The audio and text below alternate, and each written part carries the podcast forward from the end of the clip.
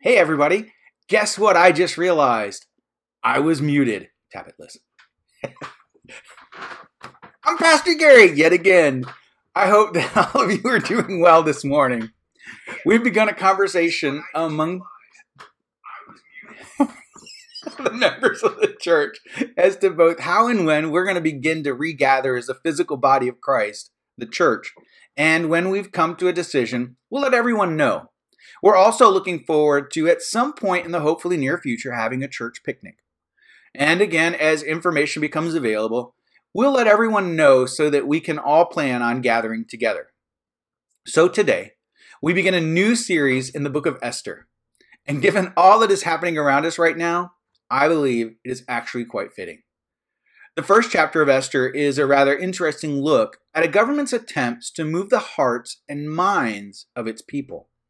What I find most interesting is that the foundations of the methods that are used don't change, we'll see, whether the government is a totalitarian dictatorship like we see with Xerxes in our passage, or if it's a democracy like we see right here in the US. Those methods are the same.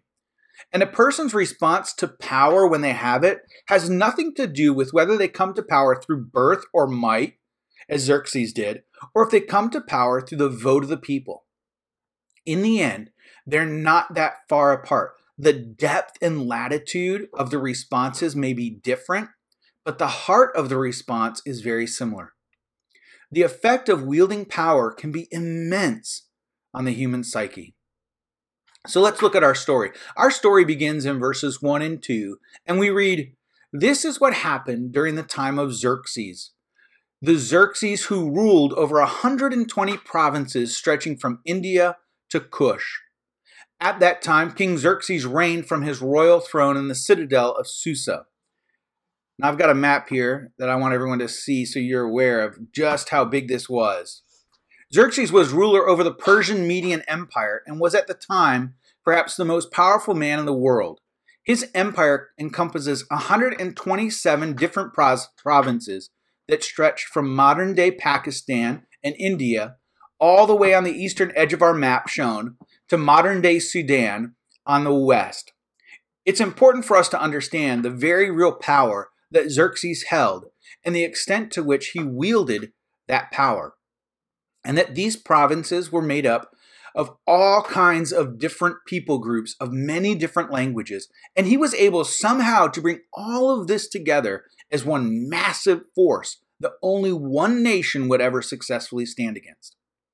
And then in the next verse, we read, And in the third year of his reign, he gave a banquet for all his nobles and officials, the military leaders of Persia and Media, the princes and the nobles of the provinces were present.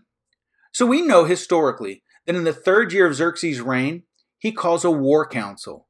The purpose of this council was to convince all of these disparate groups that Xerxes ruled over to voluntarily support his, his desire to conquer Greece. And so Xerxes is going to try to win all these men over to his side. And so during this council, he's going to put on display all of his power and might so that they would feel comfortable entrusting him with the lives of their men to serve as his army. And it appears that Xerxes holds to the universal dictator's maximum of go big or go home. And in verse 4, we read, For a full 180 days, he displayed the vast wealth of his kingdom and the splendor and glory of his majesty. He is going to hold nothing back. This is a massive party, right? that goes on for six whole months. This was a war council, but there was just as much, if not more, partying going on than counseling. You see, the Persians believed that the best negotiating was done when all parties involved were just a little bit tipsy. And Xerxes wants so desperately to avenge his father, who failed to conquer Greece, that he is going to hold nothing back in gathering the support of those around him. And so this war council lasts for a whole six months. We know historically that Xerxes is going to go to war and he is going to attempt to conquer Greece. And we also know historically that Xerxes is going to suffer a resounding defeat at the hands of the Greeks. And that ultimately, Alexander the Great will come to power in Rome. and he will ultimately conquer the Persian Empire. And Xerxes is going to display all of his wealth because wealth during this time was acquired through power. And he wanted these people to see him as the most powerful man in the world. Now, at this time, Persia was far wealthier than Greece. and we know that Alexander the Great, when he finally conquered Persia, was absolutely astounded by the amount of wealth that the kingdom held. And Alexander the Great was a wealthy man. What this shows us is that regardless of all the wealth and power one holds, they do not hold the amount or level of power they typically perceive they ultimately hold. The Lord God of the heavens, in his infinite power, would ultimately bring the Persian Empire to an end, regardless of its wealth and its power. Now, back to our story. So, what do you do after throwing a six month long war council or banquet or party? You draw it all to close by throwing the most lavish, amazing party anyone has ever seen, right? I know. They just had essentially a six month long party of sorts. This is the after party, I guess. So let's look at this party in verses 5 through 8 because it's important to see just how far Xerxes is going to go to convince these men to support him. We read, When these days were over, and so the 180 day war council has come to an end, the king gave a banquet lasting seven days in the enclosed garden of the king's palace for all the people from the least to the greatest who were in the citadel of Susa. The garden had hangings of white and blue linen fastened with cords of white linen and purple material to silver rings on marble pillars. There were couches of gold and silver, couches of gold and silver on a mosaic pavement of porphyry, marble, mother of pearl, and other costly stones. Wine was served in goblets of gold, each one different from the other, and the royal wine was abundant. In keeping with the kin, king's liberality. By the king's command, each guest was allowed to drink in his own way. For the king instructed all the wine stewards to serve each man whatever he wished. Now, most people would have been thoroughly impressed by the six month long war council. But hey, if you stuck around until the end, right, as long as you showed just how much you supported Xerxes and stayed for the whole thing, then and only then did he really reward you with the truly good stuff. He had been putting everything out there to impress these dignitaries, but now he's going to pull out all the stops. He's not holding back anything to win the opportunity to go to war with Greece. All for the opportunity to avenge his father's inability. How does that sound? How strange does that sound to you? Really? Sounds pretty petty, doesn't it? And that was what was really happening here. Xerxes, the most powerful man in the world at the time, spends vast amounts of money to convince men whom he ruled already that they should follow his leadership and his power. Hmm. I have to say, it's not a very convincing position of power, is it? Our author is making some very interesting and insightful pokes at the connection between wealth and power, and in particular Xerxes, there are many wealthy leaders today, even, who spend vast amounts of their wealth to convince others that they are leadership material, that they're thought leaders, that people need to look to them for wisdom and insight. For instance, I recently had an advertised post on Facebook come across my feed from a gentleman that has a weekly leadership show and how he was a thought leader in his industry. So I bit and I clicked on his profile to check him out. Here's where the rubber meets the road, right? He might have had a lot of insight on leadership, but I have no idea. Because when I saw that Living Way Church has more people who follow our page than he does, I was basically done. Look, we may love our little church, but we are not thought leaders in any church movement, right? This man doesn't really exercise any power, does he? He has fewer followers than we do. What he has is a decent amount of money or wealth that he can throw at some very nice live streaming equipment. But does that really tell us how much this man knows about leadership? Truth is, this man may have amazing insights into leadership. This is because there's been this shift, right? I didn't pay attention. I didn't look to see how much he knew because there has been this shift in the world economy that most of us don't even recognize, but we respond to it. and that is social platform followers.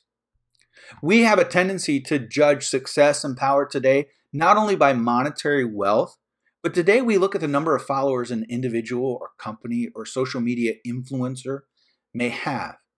And the world today spends that number.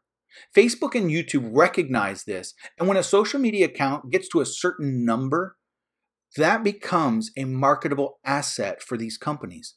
I recently watched a YouTube video produced by a Christian organization touting the number of Instagram followers a pastor had as proof that we should all be trying to figure out what that pastor is doing right.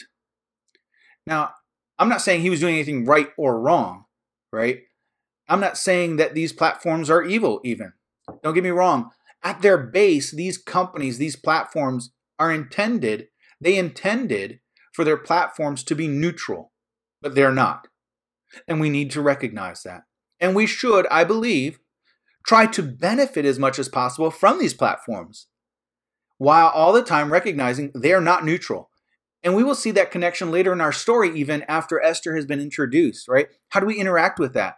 But we do need to be careful how we approach and utilize, and be careful so as not to idolize these platforms or number of followers. We need to be careful so as to not perceive that we are something we are not, as Xerxes is about to do, or that we exercise or possess power that is not ours to possess. Hey, look, our king isn't the only one who gets to throw a party, though, right? The queen does as well. And we read in verse 9 that she throws her own party for the women who were present at this after party, so to speak. And this is where our story really begins to get interesting.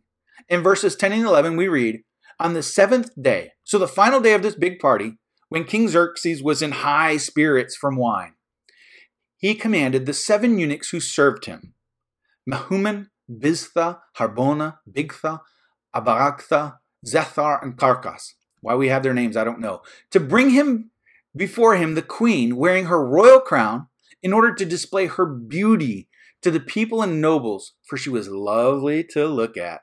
And so Xerxes is in high spirits. That's simply a pleasant way of saying he was drunk.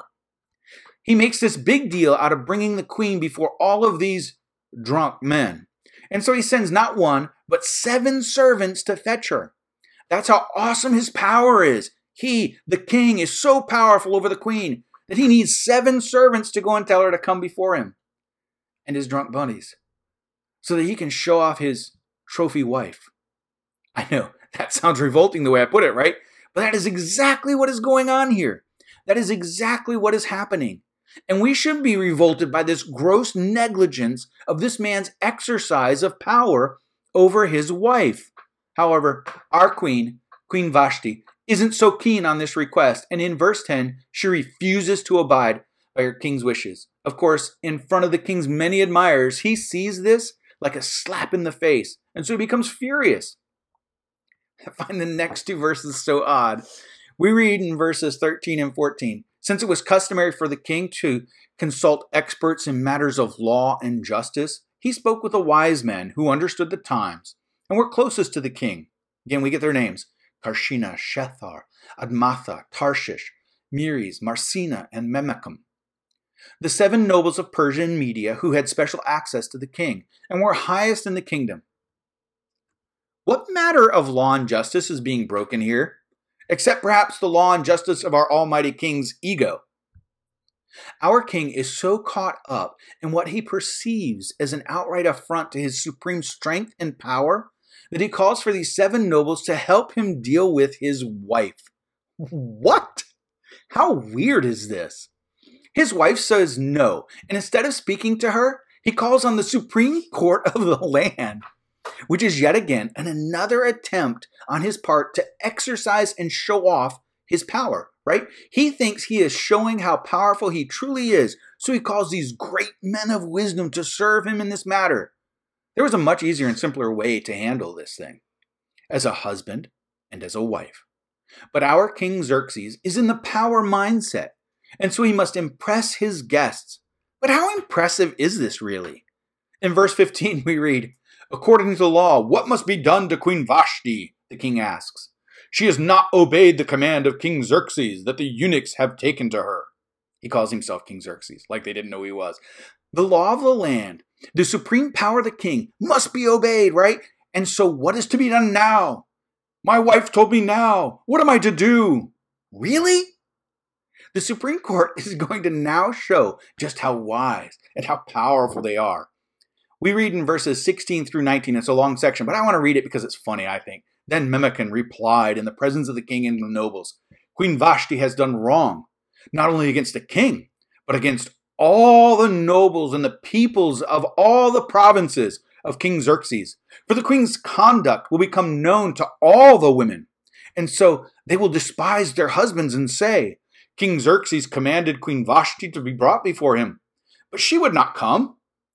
This very day, the Persian and Median women of all the nobility who have heard about the queen's conduct will respond to all the king's nobles in the same way. There will be no end of disrespect and discord. Therefore, if it pleases the king, let him issue a royal decree, and let it be written in the laws of Persia and Media, which cannot be repealed, that Vashti is never again to enter the presence of King Xerxes. Also, let the king give her royal position to someone else who is better than she. Then, when the king's edict is proclaimed throughout all his vast realm, all the women will respect their husbands, from the least to the greatest. Sorry, I couldn't help but act that out because I think it's so funny. Oh my goodness, the queen has done such a great disservice to us all by not parading before us her amazing beauty that we might gaze upon her. And then his biggest concern is that this thing might get out there and oh my, then all the women of the land might start telling their husbands, no, we can't have that. So strip the queen of her crown and find a new one. I mean, that's what any sane husband would do, right? Wife says no, get a new one. This is just crazy. Oh, and listen, King, if we make an example of her and make a new law, they write a royal decree, then that all the women of the land will have to respect their husbands.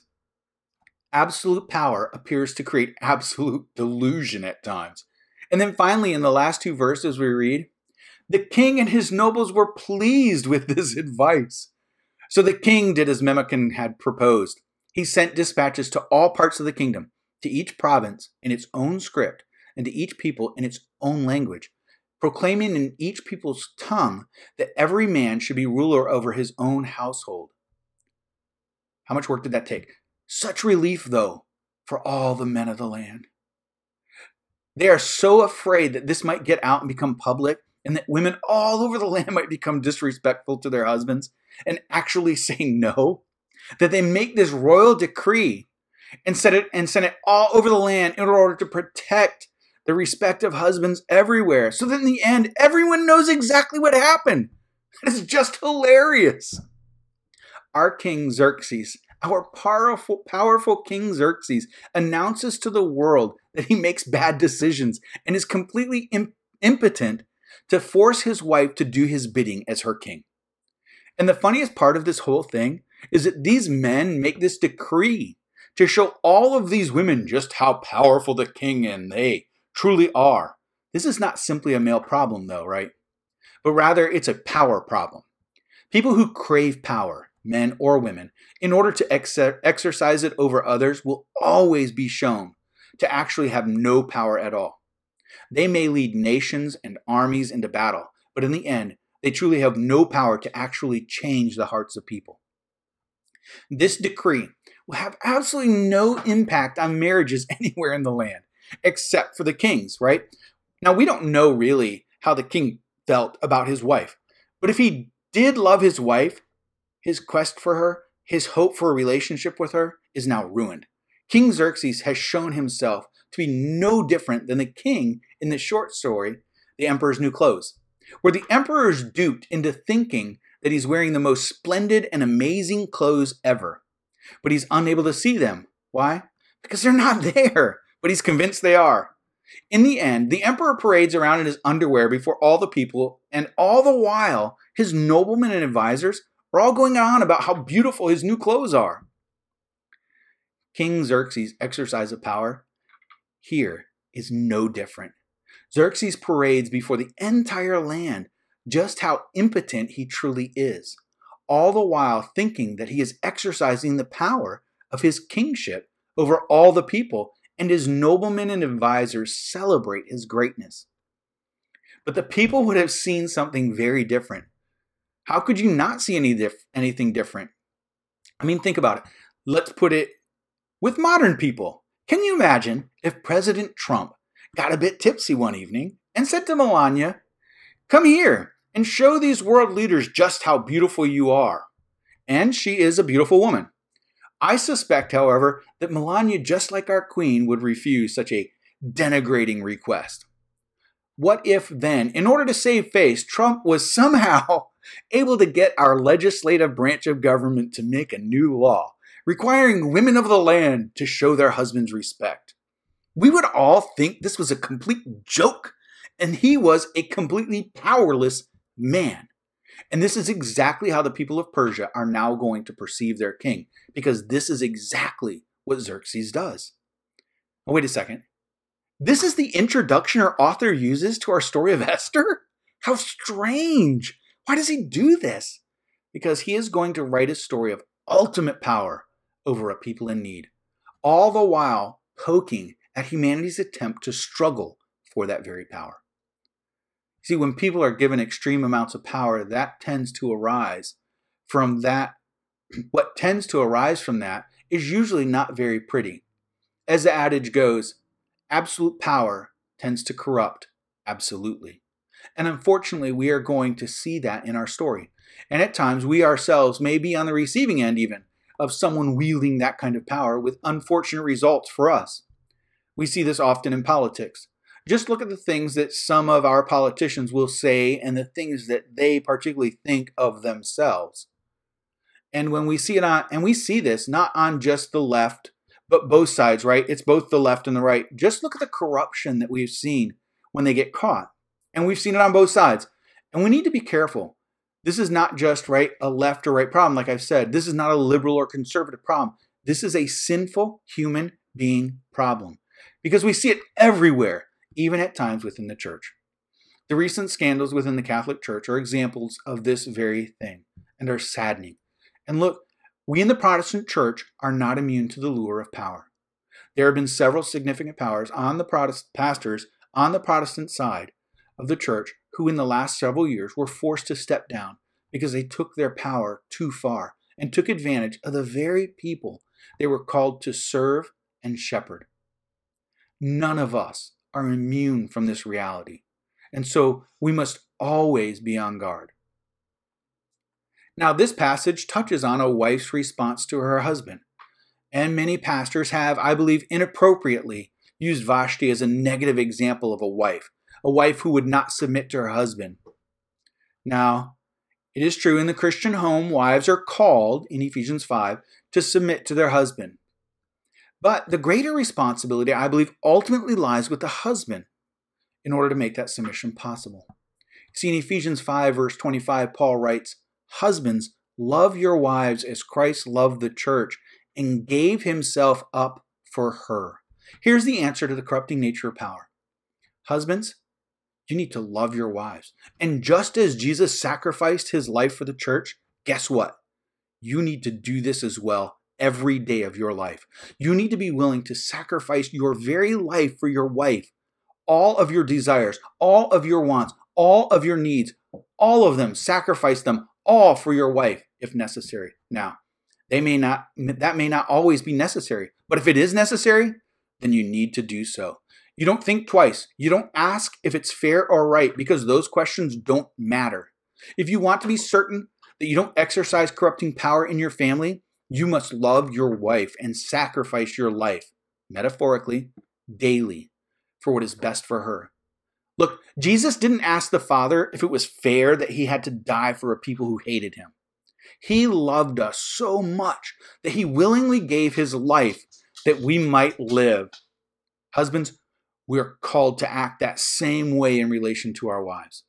And the truth is that when a man does that, when anyone acts that way in leadership, people willingly and want only to submit their lives to that kind of a leader.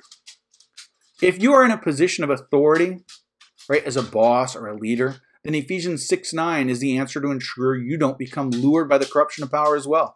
Ephesians 6 9 reads, Masters, do the same to them, servants, and stop your threatening, knowing that he who is both their master and yours in heaven, and that there is no partiality with him. There's no partiality with him. Look, God doesn't care what position you think you might have in this world. He is your God and He is their God. And so you need to live your life in light of that reality. We live right now in a world that is defined by a very strange dichotomy. We, the church, are led each and every day by the King of Kings, Jesus Christ. So no matter what some leader of a country says or does towards us, Jesus is and always will be King. And God, in His sovereignty, has allowed that individually, individual to take that place of leadership for some reason no different than he allowed Xerxes to come to rule or Darius before him. And Darius used was used by God as a foreign oppressor of Israel to rebuild the temple in Jerusalem. And God, as we are going to see in our story, is going to use this fickle, weak King Xerxes for his pleasure and as a means to his end. The difficulty for us is that for now, Jesus rules and reigns in the heavens. We await patiently and longingly for his return when all things will come to know their place under his rule. Until then, however, the scriptures say that he allows the prince of the air to rule this world. Now, this is Satan. And so we will have to learn to deal with evil. What is important, and I'm not sure all of our actors always get it right in our story here, is how do we do that well? How do we live our lives in a way that is honoring to Jesus in the midst of this fallen, broken world? that is led by fallen and broken people. As we continue our story, we will gain a greater understanding of these answers. And I hope that our hearts are changed by what we read Jesus doing here. Let us pray. Lord Jesus, we as your church come before you, your people, and pray that you would touch our hearts, that you would help us to be lights, that you would help us to be beacons of light in this dark world. Help us that we might be led by you, our invisible God, unseen by this world at times and by us. Help us to lean on you, knowing that in times of uncertainty, you are always there. You are always supreme. You are always almighty. You are always sovereign. Father God, help us to see these truths through the story of Esther's life. Help us, Lord Jesus, that we might know you and know you well. Amen.